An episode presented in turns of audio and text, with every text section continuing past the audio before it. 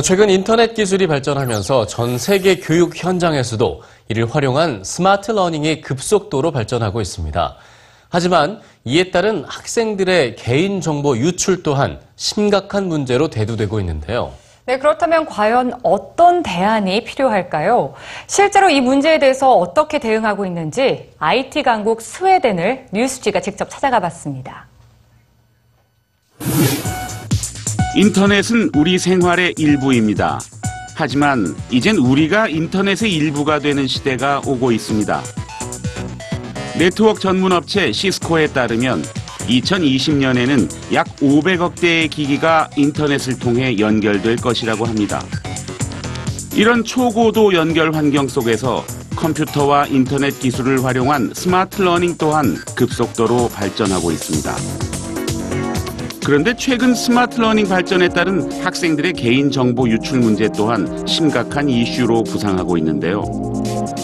미국의 1에서 12학년 학부모를 대상으로 한 조사에 따르면 93%의 학부모가 자녀의 정보 유출 가능성에 우려를 나타내고 있다고 합니다. 또 학생들의 데이터를 이용해 개인별 맞춤 학습을 실시하려던 비영리 기관인 인블룸이 학생들의 정보 유출이 우려된다는 학부모들의 반대에 직면해 좋은 의도를 가졌음에도 불구하고 사업을 접게 됐습니다. 그렇다면 유럽의 정보대국들은 스마트 러닝과 학생들의 정보보호 문제를 어떻게 바라보고 있을까요? 스웨덴 수도인 스톡홀름으로부터 1시간, 노텔라의 로덴짐나지엣 고등학교. 학생들이 기중기 실습에 한창입니다. 개인당 연간 160유로가 들어가는 이 시스템을 통해 실제 운전 실습 이상의 효과를 내고 있다고 합니다. 체육 시간에도 IT 기기가 적극적으로 활용되는 것은 마찬가지. 사용하는 애플리케이션이 어떤 것인지 물어봤더니 의외의 답이 돌아왔습니다. Of course, that they can correct themselves. And then we'll have a discussion about what to improve, what's the next. But the pupil can see for himself in this case. Let me ask which app we are using. In this case, it's an iPad, so it's a built-in video camera. 이어 IT 담당인 요한 세더그랜 씨의 안내를 받아간 곳은 수학 수업 교실. 스크린에 화면을 띄워놓고 4개의 동영상 가운데 하나를 골라 방정식을 만들고 있습니다. 학생들은 서너 명씩 짝을 지어 노트북에 있는 동영상을 보면서 머리카락이 자라나는 속도나 물방울이 떨어지는 속도를 방정식으로 계산합니다. Mathematics is a very computer-based subject in these times.